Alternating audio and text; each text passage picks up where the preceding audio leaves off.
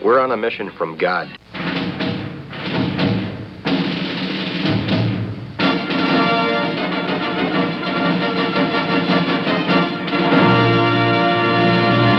And now for something completely different.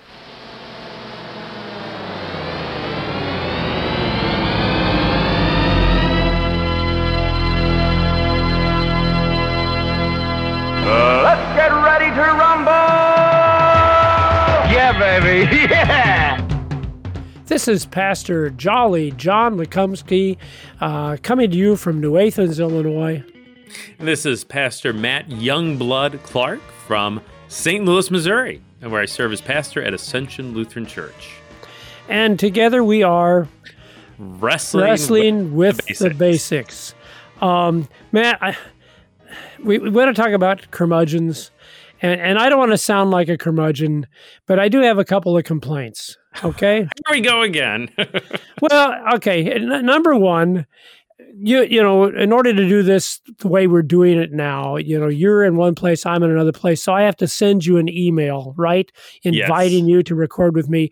Tell everybody what happens to my emails. Inevitably, every email from Pastor Jolly John goes straight to my junk email box. So, so this is what artificial intelligence has brought us. My computer is judging me because it happens. It's not just your computer. I don't care who I send it out to. It always and, and I know what it is. I know my computer is saying, "Oh, I don't even know why I work for this guy." All right, I'll send it out, but I'll let the other computer know it's just junk. Throw it It's- into junk. Heads up, it's going to be junk. So just think what li- when artificial intelligence takes over, what life is going to be like. Um, curmudgeonly complaint number two. Now you're not you're too young to get your vaccine, right? oh, that's right. I am probably far back in the line, John. Yeah. Yeah. I, actually, I think Fauci said probably the end of March. Well, that's not so Uh, uh, bad. So so it's getting closer. But Lynn and I are, of course, we're older. In fact, I'm now 68 years old. Just turned on February 18th. Yeah, I know. 68. Wow, John. 68 man i'm getting old so we we've uh, we, we've i've had both of mine lynn's had had one of hers but here's lynn got a sticker i didn't get a sticker Well, wait a second. she got a sticker that says i've been vet not me i don't no, get a sticker No lollipop, no sticker. Come on. What a ripoff. yeah so anyway that was that's why i wanted to bring that up. So when you finally can get a vaccine be sure and ask do For i get a sticker. sticker? Yeah. And the lollipop that's a good idea too. I wish i would have thought about that. Of course because if you get a shot you should get a lollipop. Well, you would think so. yeah. So now you make me feel even worse though because i didn't get a lousy lollipop either right Well, thanks for the heads up, John. I will be sure to inquire about the sticker and lollipop when I go. so and by the way we're not trying to be funny because it is the season of lent you know of Lent. That's right. But- That's right. but but but we are this is has to do with our discussion because we want to discuss what do you do as a christian with a curmudgeon okay uh, and as i expressed to you last week my my curmudgeonliness uh, has to do with all of these novelties you young whippersnappers are bringing into the church okay All right, John. this whole ash stuff. We never did that when I was a kid. Um, but but here, I want to read something from the confessions, and then we're going to get into your discussion of how you deal with a curmudgeon. Um, concerning all of these practices, this is what our confessions say. To settle this controversy, we believe, teach, and confess unanimously that the ceremonies are church usages which are neither commanded nor forbidden in the Word of God, but which have been introduced solely for the sake of good order and the general welfare, are in and for themselves no divine worship or even a part of it. In vain do they worship me, teaching as doctrines the precepts of men. So, so that's the first point. You can do all these things, but remember, this is not divine worship.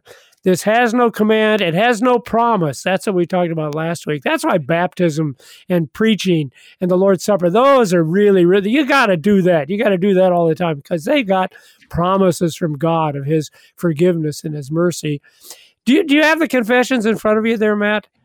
Uh, I believe so, John. It was it came into my junk email, but I was able to print them off. So, well, could you read though what else the confession say? Because this is what I, as a curmudgeon, have to remember.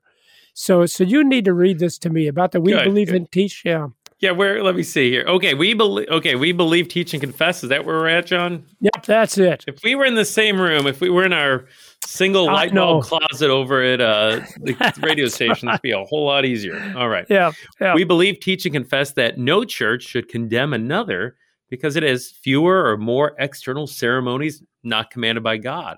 As long as there is mutual agreement in doctrine and in all its articles, as well as in the right use of the holy sacraments, according to the familiar axiom disagreement in fasting does not destroy agreement in faith. So, as a curmudgeon, that's what I have to remember. Okay, if if if having the imposition of ashes does not make you holy, having the imposition of ashes doesn't make you sinful either. It's totally external. It doesn't change anything either for the good or for the bad. Yeah. Uh, and, and so, if I'm going around judging people because they're doing this, then I'm the one that has sinned.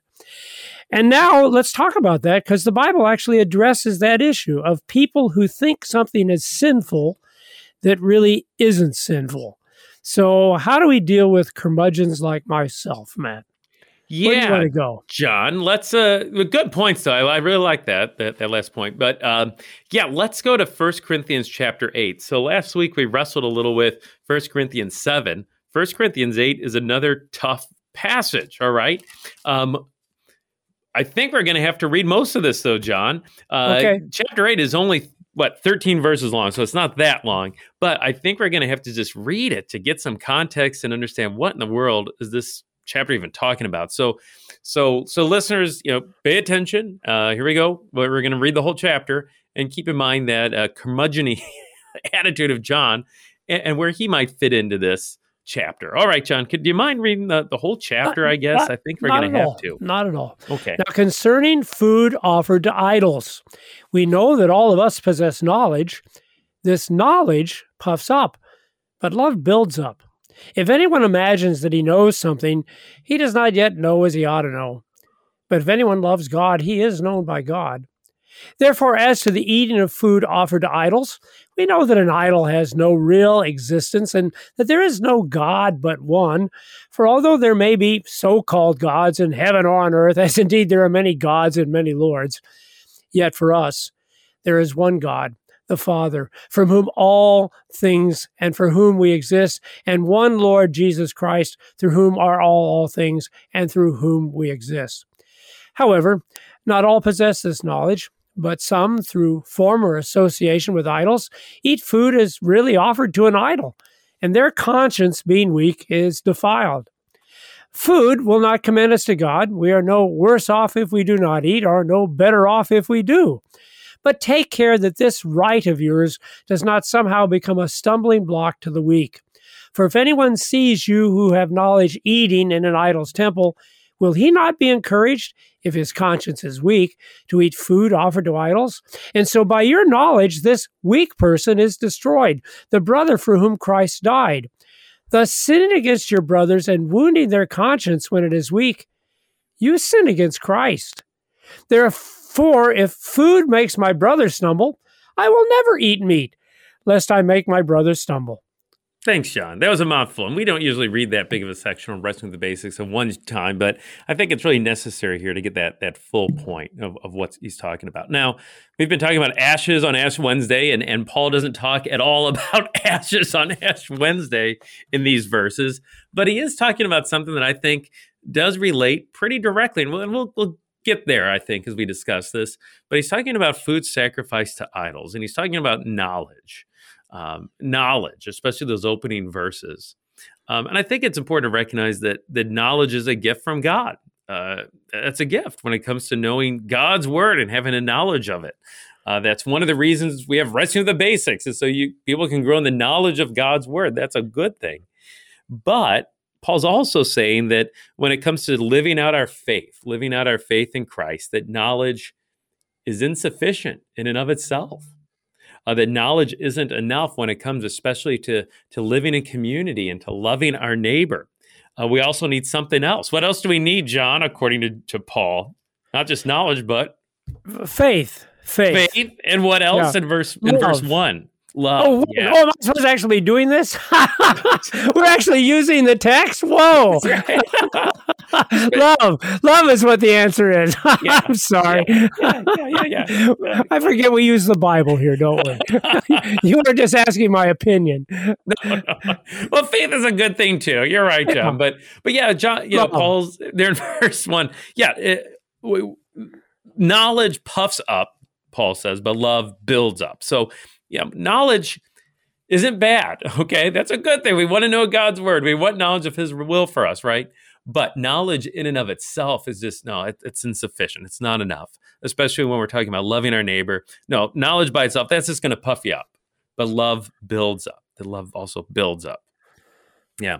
So Paul's writing these words to what, what you might call the the strong Christians uh, in the city of Corinth, uh, the ones who who had the right answers. They did have knowledge, and that that's a good thing. Uh, Yeah. But they assumed that they had the right answers when it came to this issue of of food being eaten that's been sacrificed in some way to an idol. Um, so, so just to give context, there in the city of Corinth, uh, they would have temples to these false gods, but these temples would also have banquet halls, uh, fellowship halls, reception halls. You'd have a, a wedding reception there, or a birthday celebration, uh, and an anniversary perhaps, uh, and you would gather together. And sometimes the food served in these banqueting halls would be the food sacrificed to an, an idol, or sometimes even in the marketplace, uh, food would be sold that has been sacrificed to an idol and, and I the, the strong Christians here in Corinth they they've got the right answers. They they've they've got the knowledge part of it right. Uh, they know that idols are nothing, right? They're just pieces of wood or stone or statues. They knew that the food sacrificed to those idols, you know, wasn't it's still just food, and ultimately came from the one true God, like everything does. Uh, and they knew that the the, the weak Christians, uh, the the newer Christians in the congregation, um, they were concerned about this food sacrifice to idols, were really just being kind of superstitious, maybe we might say that their their their worries were unfounded. That it's okay to to eat meat sacrificed to an idol because it's it's really not real. Um, so the knowledgeable Christians seem like they think they have it all figured out, but Paul comes along in these verses, and it's like he's saying, "Well, not so fast. It's not quite that simple. Uh, the answers aren't that easy because you're lacking love here in your answers." In your knowledge. Uh, yep, yeah, the idols are nothing. They don't have any existence. There's there's just one Lord, right? Um, you're not better off if you eat or don't eat, but uh, think about your neighbor. Think about that that one who's young in the faith, who's who's new to the faith. What what does that mean to them, right? And Paul says, "Don't make your brother stumble." In fact, if if, if food makes my brother stumble, I will never eat meat lest I make my brother stumble. Um, so yeah, so so kind of to, to summarize that section at least, John, um, is it okay to eat a meat sacrificed to an idol? Well, sure, it can be okay. Is it beneficial to eat the meat sacrificed to an idol? Well, perhaps not. Perhaps not. Um, love means sometimes not doing things just because we can do them. Uh, love means sometimes avoiding and saying things that can become a stumbling block, especially to a, another Christian, uh, perhaps one who's new to the faith uh, it can become a stumbling block to following Jesus. So, any thoughts on that, John, so far? Well, yeah. So, so this whole business about uh, uh, the food uh, making my brother stumble. Mhm. Um, it's interesting. The word there, Matt, is scandalizo, from which we get the word scandal, right? Yeah, So yeah. you scandalize someone. Yep. Yeah, yeah. Um, and it's also the word that's usually translated offend. Um, and and I think that's what's really neat about because see, we use the word offend this way. You did something I didn't like. You offended me.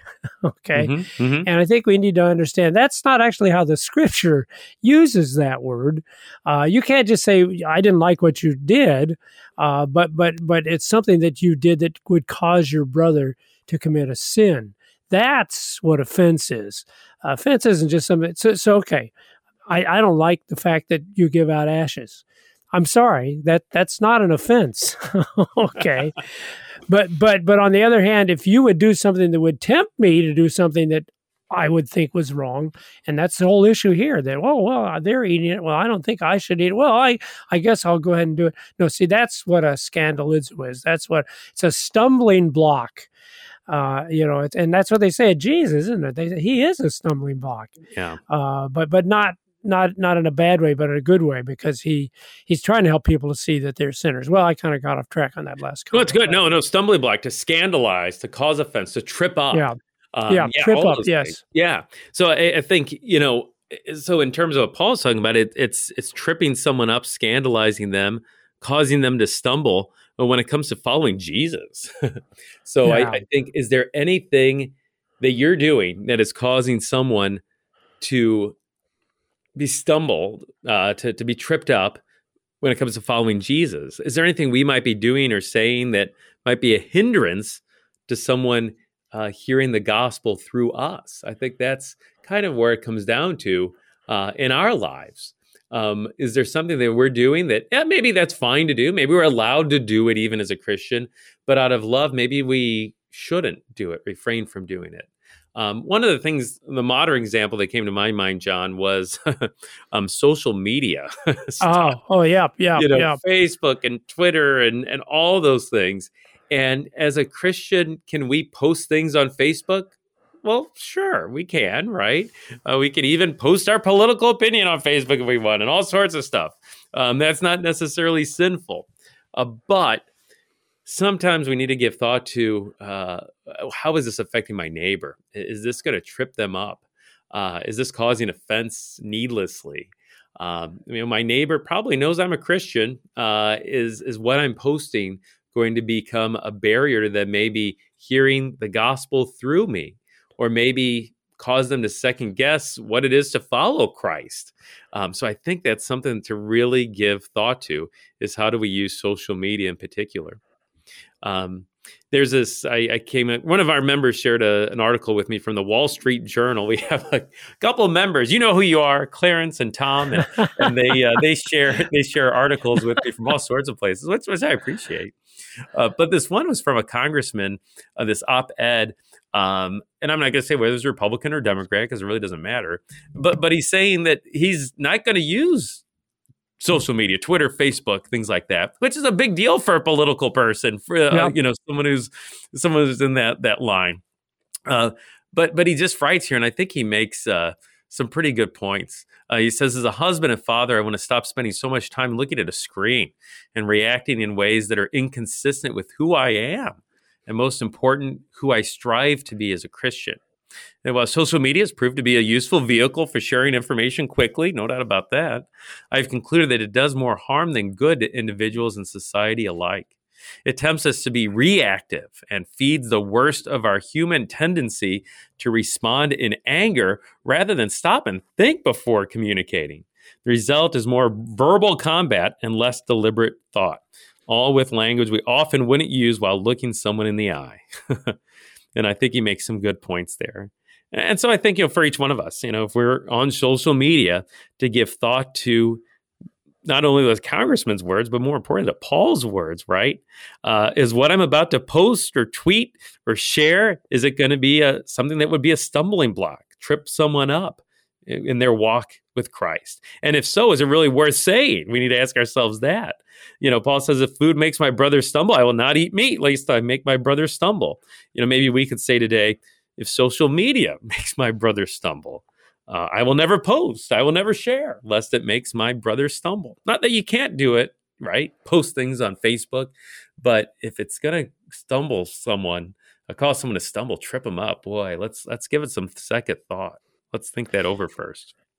And and and that's such an important point because I, I, we live in a culture now where it's all about us and about our rights. Just and, me, and, me, me, yeah. Yeah, and and you know what? I, I don't think we as a church have handled things as well as we should because it's kind of the position we've taken. Well, this is our right to do this and our right to that. We live in America, you know. We've got our, and, yep. and I'm thinking, okay, that's right. I'm not arguing with that. You're absolutely right. One of the great blessings of living in America is freedom of religion but I've I've wondered too, Matt, what impression are we giving to the people who are not Christian at this point? Are we giving them the impression, oh, that's for the church? You're just like every other organization. It's all about you, all about what your rights are. And, and like, isn't that what Paul is saying? Paul, eh, he's literally saying it is my right to eat meat. I can eat any meat I want. That's what's Yeah. great about Yep. being a Christian. You. You know what? Here's here's why you want to be a Christian, Matt. We brought this out before, but I I- I think it's worth repeating. You can eat bacon as a Christian. If that isn't a reason to become a Christian, I don't know what It comes back to bacon. yeah, it is. Uh, But but if, see, that's I think that's what Paul is saying. But no, no, uh, it's not about our freedom. It's about loving people, and, and boy, particularly the way sometimes we speak. You're right on, on social media, and you're right too because it's because we don't see people. See, Christians are really loving people. They really are. They have the spirit at work in them, and you put them in a situation where they're face to face people, and you'll see that. But unfortunately, Christians are also sinners. So you put them in a circumstance where they're not thinking about who may be reading or who they're talking to. They can say some pretty nasty things, and we should be repentant of that. Yeah, yeah, you bet for sure. You know, yeah, free to eat meat, but I won't for my brother. Free to maybe post some toxic things on Facebook. All right, but but I won't do because of my brother. And I, I think that that you know this love for your brother is so important for for one key reason. So that's in verse eleven, John. If you don't mind reading verse eleven. And so, by your knowledge, this weak person is destroyed, the person for whom Christ died. Yeah. So this weaker brother, all right, is someone that Jesus died for. right? Yeah. And if you're putting a stumbling block in their way that would be a barrier to Christ, to their faith in Christ, well, then guess what? It's it's almost as if you're starting to nullify what Jesus did for them, right? Now, now, nothing would truly do that, but but if you're putting that stumbling block in the way, watch out because this is a person for whom Christ died, and if you're doing or saying something to to to cause a stumbling block to that salvation in Him, you'll be careful. Be careful. Is it really worth it? Be careful. And, uh, and and Matt, the word here for destroyed is apolumai, which is a Ugh. very, very, very powerful word. See, I think we might just dismiss, oh, that's just Paul. Yeah, but but no, no, Paul says, and, and you're right, because it has to relate, it relates to their relationship to Christ, and that's got to be the most important thing in any circumstance or situation. Yeah, yeah. So uh, you know, John, I uh, going back to your curmudgeony and your Ash Yeah. Wednesdayness. You know, I I I'm gonna. I am going to. I, I know you kind of classified yourself as the weaker brother in this, but I'm going to. Uh, I'm going to disagree with you respectfully, and I, I, I, I think you're. You know, I think you're the the mature brother here in, in, when it comes to knowledge. I, I really think you are. You've you've thought this through, and I think your your reasoning's right. That that ashes really aren't nothing are nothing when it comes to salvation. That that God's promises aren't attached to them like they are in word and sacrament. Um, so I think you're you're in the position of the the more mature one in the faith here. So I, then I think the question is then, okay, how do you view the brother who is doing the imposition of ashes? You know, um, what do you do? Do you do you do you take the ashes or not when you're there on Ash Wednesday? And I think then the question becomes, all right, well, part of whether I do ashes or not is going to affect to a certain extent of the people. So maybe I will get those ashes for the sake of the weaker brother, and, uh, just so that they don't look over at Pastor John and say, "Well, he's not getting ashes. Maybe it's wrong for me to get ashes." Um, so I, I don't know. I, I don't know if I'm convincing you, John, but uh, may you know. Because I think sometimes for the sake of the weaker brother, we don't do things, but sometimes for the sake of the weaker brother, maybe we, we do do things. You, you know what, Matt? Now you've gone from preaching to meddling. Well, you you've got a year to think it over before next Wednesday, John. So uh, give that some prayerful thought.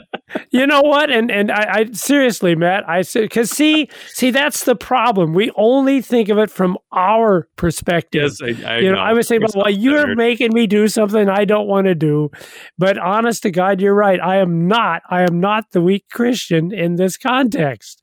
But I do need to think about who is the weak Christian and what's the best way to respond in their case. Uh, uh, well, good for you. Nice, nice application, Matt. Maybe not the one you wanted to hear, but oh gosh, you! I tell you, oh boy. I have some words I would use for you, but I can't do it on public media. For the sake of the weaker brothers and sisters live, listening, But once we get off the line here, watch out. uh, All oh, right. Matt, but but isn't that beautiful though? Isn't that beautiful? See, because it is. See, see, that's not how we decide decisions on the basis of what we think is right and what we think our rights are, and, and that's the argument here. No, no, you always make the decision on the basis of how it's going to impact your neighbor. Yeah. What's the loving thing to do? You bet. And, and and Matt, so I guess we need to add that if if you are dealing with someone who said to you, no, if you if you have the imposition of ashes, you're going to go to hell. Then I suppose we would go ahead and do the imposition ashes right in their face, wouldn't we? Yeah, it depends on Yeah. it depends on Yeah. what's tripping the person up, right? And Yeah. what is becoming the barrier to Jesus, the the one for whom the one who died for us. Yeah. Well, we better cut. We better call today here, John. We're going over a oh, little. So We're over. Uh, yep. This has been wrestling, wrestling with, the basics. basics.